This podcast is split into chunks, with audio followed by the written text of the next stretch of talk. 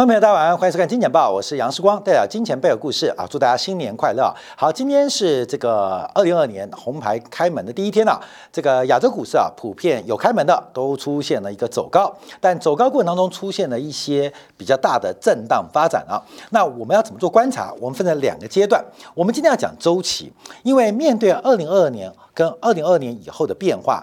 短周期、中周期跟长周期的发展，我们稍后在金铁杆会解读上礼拜五公布的中国最新，也就是二零二一年年底的十二月采购经理指数，在信贷脉冲开始转强的过程当中，中国的商业周期也开始触底回升。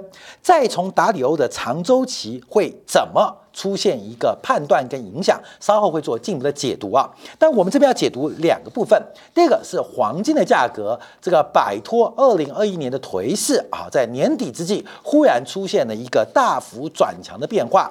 那另外，二零二一年全球最强的货币币是人民币，人民币在这个周末二零二二年就宣布调整权重。那人民币的一个贸易加权的权重调整代表什么样的变化？这是我们稍后做观察的。好，先关注的是开春第一天呢，现在观察的都是这个 Omicron 啊，这个新冠疫情再度爆发的变化。这个病毒不断的变种，进行疫苗的逃脱。关键不能关病毒，因为病毒也想活下去，所以它不能第一个让宿主死亡，第二个它要逃逃脱这个疫苗对它的伤害，所以它不断不断。的变种、变种再变种，那新的奥密克戎啊，它很大的特征就是它传染的时间非常的快，但致命率跟重症率比例压得很低。那到底要怎么解读？这已经第四波了，这也第四波。尤其我们看过去这几天啊，以美国为例，美国在过去这几天啊，基本上我们看到新增的新冠的病例创下了一个非常难以想象的数字。光是当天啊，这个一月初的当天啊。就创下了七十万例的这个新增的一个病例的患者。那按照目前的估计啊，这个美国新增的新冠的案例还会再增加，甚至以七天的平均七天的确诊数，可能有挑战五百万的可能，有五百万可能，平均每呃六十个人就一个人在这一次再度中标中了新冠病毒。所以我们看到这一次是第四波啊。第四波的新冠疫呃的病毒的蔓延会有什么样影响？包括我们看到了法国啊，那法国目前新冠疫情啊确诊人数也出现了失控的变化。也出现了失控变化，也创下了这有史以来最恐怖的一个新增的案例。跟前面第一波、第二波、第三波比啊，这一波 Omicron 的这个病毒的变种似乎冲击更大。我们看到英国也是一样，比前面几波这次新冠疫情的确诊人数都是暴增。除了西方国家，包括我们看到了大陆啊，大陆地区目前新增确诊的人数也正在快速的增加。那这个是新病毒还是旧病毒？我们用的是新方法还是旧方法？作为攸关整个今年第一季整个景气的变化，当然有乐观的解读啊。奥密克戎的一个扩散跟变种，可能会让新冠病毒变成流感化，也就是社区隔离，包括经济的中断，它的影响可能在这个冬天就会。正式宣告终结啊！宣告终结，从二零二零年第一季到二零二二年的第一季，呃，为维持两年的新冠对于人类的影响，会不会在流感化之后就会出现一些改变跟影响？可是目前我们观察。还是因为不管它是不是新病毒，可是仍然是旧方法在面对。所以在过去几天呢，我们看美国的这个航班的取消班次，第一个受到天气影响，第二个受到疫情暴中的一个冲击，使得超过了两千四百个航班啊，两千四百被取消。那另外另外这个航班取取消的数目仍然在快速的增加。好，在这个时刻，我们看到了黄金价格出现了一个转强的变化。在过去这几天当中。尤其年末当中，因为黄金啊，在去年表现是不好的，黄金去年表现不好的。我们当时啊，对于黄金的价格，在之前呢，我们提到了二零二零黄金上看二零二零啊，二零二零啊，涨幅满足就好。那涨幅满足之后，黄金就很乖的，就基本上就没有出现太大波动，从两二零二零就一路拉回到一千七百块钱，在这个附近再做一个震荡。所以二零二一年啊，基本上是黄金过去几年表现最不好一年。去年黄金全年的跌幅是百分之三点六，虽然不大，但是六年以来最差的跌幅。可是，在上个礼拜，就是二零二一年最后一周。黄金啊，到出现转强的变化，那这个转强到底代表什么意思呢？我们就要马上从这个实质利率的角度做观察。那主要支撑黄金能够转强站上一千八的，是来自于实质利率再度出现的一个转弱。我们看实质利率在上个礼拜周末来到重新跌破了负的。百分之一来到负的一点零七，其实啊，这个实质利率啊，从去年的第四季开始就是缓步、非常缓步的推升，非常缓步的推升，慢慢的站上了这个负一以上，那负的零点九左右。可是，在上礼拜周末啊，这个实质利率出现了大幅度的一个下跌啊，光十二月三十号为止啊，就一口气掉了九个 BP，让整个实质利率再度跌破负的。百分之一的水平，让包括了股市，包括了黄金价格都出现明显的走高。那在这个时刻，我们看到了通胀预期又重新抬头，来到了近两个月啊，近一个半月以来的新高。啊，通胀预期来到了百分之二点五八，所以我们从这个数据可以高度的一个想象跟假设，它跟 Omicron 啊这个新冠疫情的变种跟快速蔓延有直接相关的因素。因为从过去经验啊，这个新冠病毒一旦蔓延，将会影响到国际商品或国际物流的一个顺畅。呃，再度中断会不会引发物价的走高？当然，除了新冠之外，还有天气因素。像我们看到，在上礼拜周末提到，亚洲最大也是全球最大的动力煤的出口国印尼宣布暂停一个月动力煤的出口啊，因为印尼本身需要的煤不够，所以对出口喊停一个月。所以很多因素。天气也好，新冠病毒影响，使得通胀预期重新走高，实利率出现一个明显的下滑。但这是一次性的，还是又要出现一个趋势？还是趋势？在我们观察啊，观众朋友，这是新冠病毒大家流感化嘛？所以未来在第四波呃这个传播之后，非常有可能这一次对于新冠病毒的态度，在政策上可能会出现改变，也就是这个真正对于。供给链、供应链产生中断，或对原物料的刺激，它可能无法持续。而面对二零二二年一个大升息的循环，跟美元的紧缩周期，而实际利率能够跌多久，这也是一个非常大的问号。所以，相对于黄金在这边做出的突破动作，能够持续吗？能够挑战十一月中的一千八百八十一块吗？这也有可能非常大的一个问号，非常大的问号。我们从这边角度啊来做一个观察啊观察，所以对于市场的一个喷出发展的话，要值得做一个留意。好，过去几个礼拜。我们改变了对于中国资产保守的悲观估计啊，从前年啊，现在已经叫前年了，从二零二零年第三季、第四季，我们提到了中国的信贷脉冲往下，提醒大家注意到中国资产的风险。到了上个月，我们开始正式翻多看待入股的一个变化。等一下，金铁杆部分我们做进一步生产力，不管是周期的。短中长的观察，但我们这边要观察什么？因为离岸人民币在这边创下新高，来到了六点三五一五，是创下二零一八年五月份以来新高。二零一八年的三月份、四月份是中国美国贸易摩擦正式开打的时刻。那为什么人民币能够创新高？好，各位，我们看这个新闻哦。这个新闻是一个重大的改变。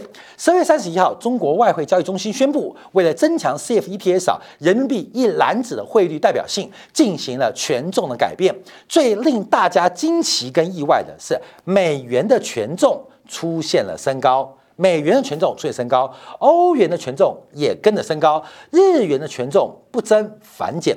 那最关注的是，为什么美元的权重会出现一个上升啊？上升，因为过去几次啊，美元权重都是被降低的嘛，感觉中国的人民币的。依赖的一篮子汇率指数，美元的地位逐步的被稀释。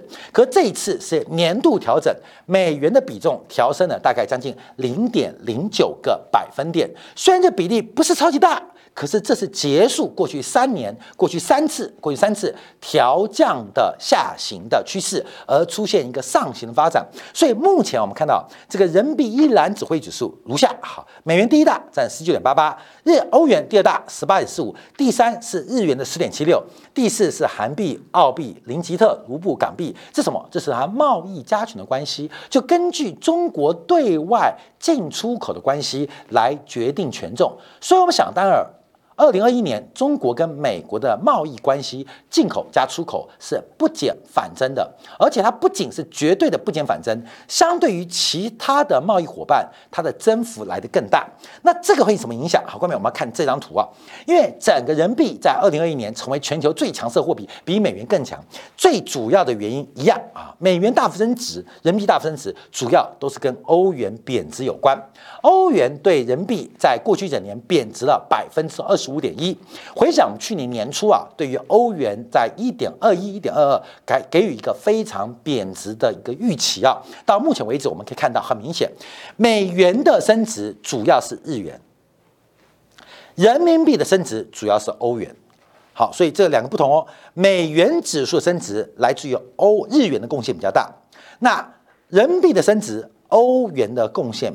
比较大啊，这是二零二一年全年的变化，所以不管是美元还是人民币都是升值的。那贬值什么？就是欧元、日元，甚至。包括了韩环、韩币这几个货币是使得人民币升值的主要原因。所以这边拆解之后啊，这是对于人民币为什么强升，有四分之一是因为欧元贬值关系，有将近五分之一的关系是因为日元贬值关系，有大概将近八分之一啊七分之一是来自于韩币贬值的关系，这是相对汇率的关系。好，这是个币值变化。好，这是代表什么意思？我们根本我们进一步观察这张图表复杂，这是二零二一年的发展。因为我们前几天啊带出一个方向。像啊，尤其我们在这个金铁杆部分呢，呃，金钱豹部分，哎，不是金铁杆，今天做那个生产力评价是在金铁杆嘛？对，金铁杆生产，因为大家每次讲汇率讲购买力评价啊，那我们先翻过来，我们不要讲购买力评价，我们创新用生产力评价来进行人民币汇率的预估。好，各位，我们刚提到欧元对于人民币是贬值的，而且是二零二一年贡献人民币推升人民币。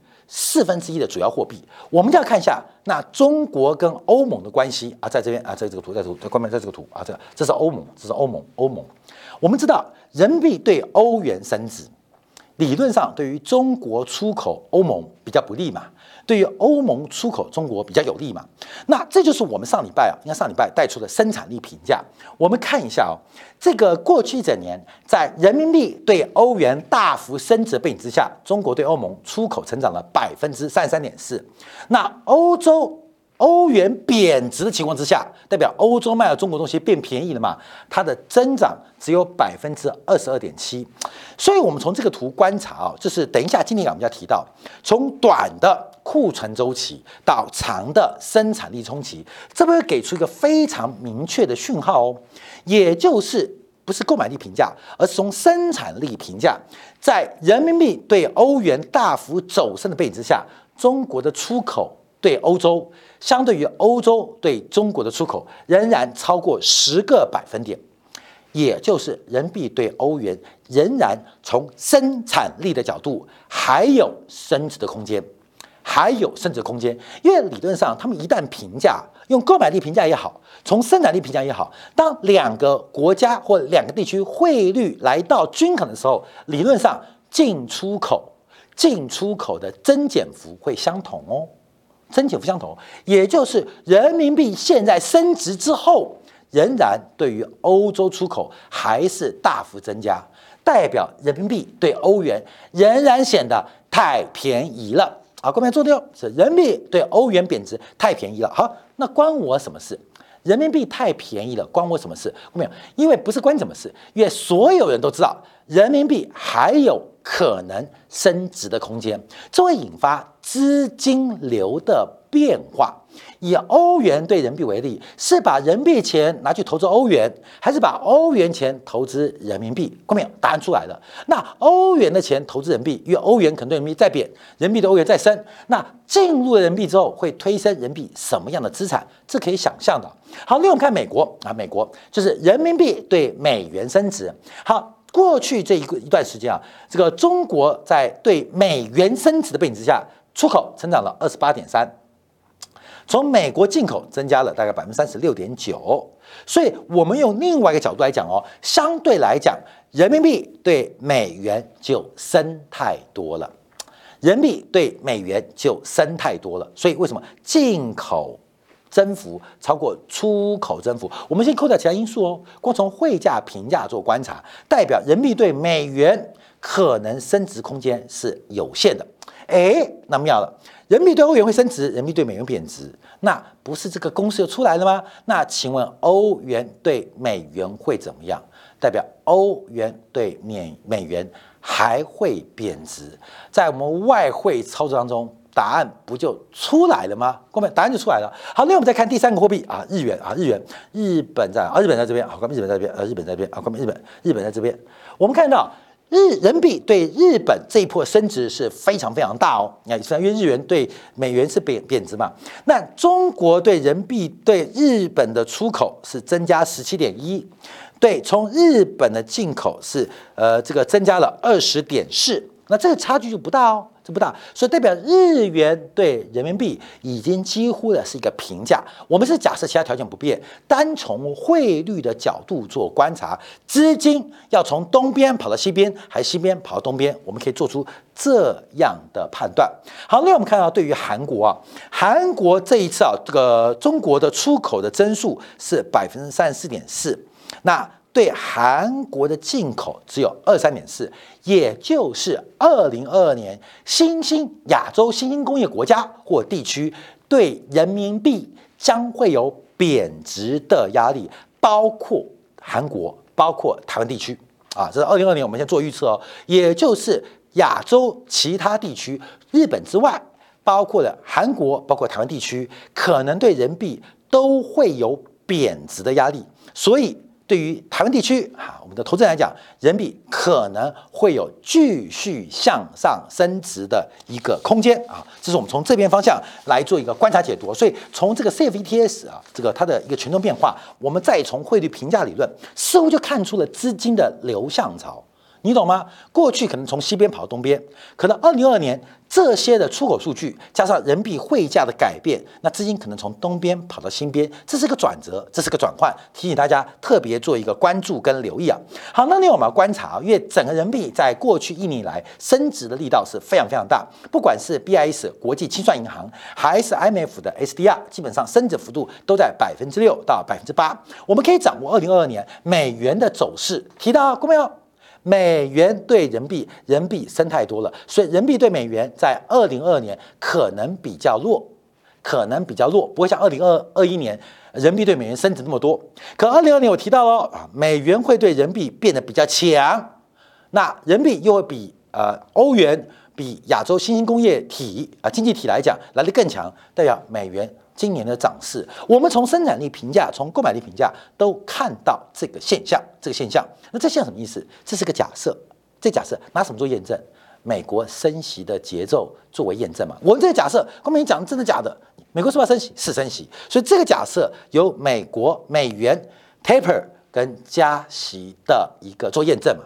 那反过来，美国今年会不会加息？美国会不会今年加快 taper 甚至 QE 缩表？哈，那也可以从美元对人民币得到验证。所以假设我们经济模型的假设就出现了。所以今天啊，我们第一集啊，在这个二零二二年第一集，我们在汇率市场先做一个预估，因为去年在欧元的判断当中，应该可以让投资人掌握到非常多的一些市场的机会。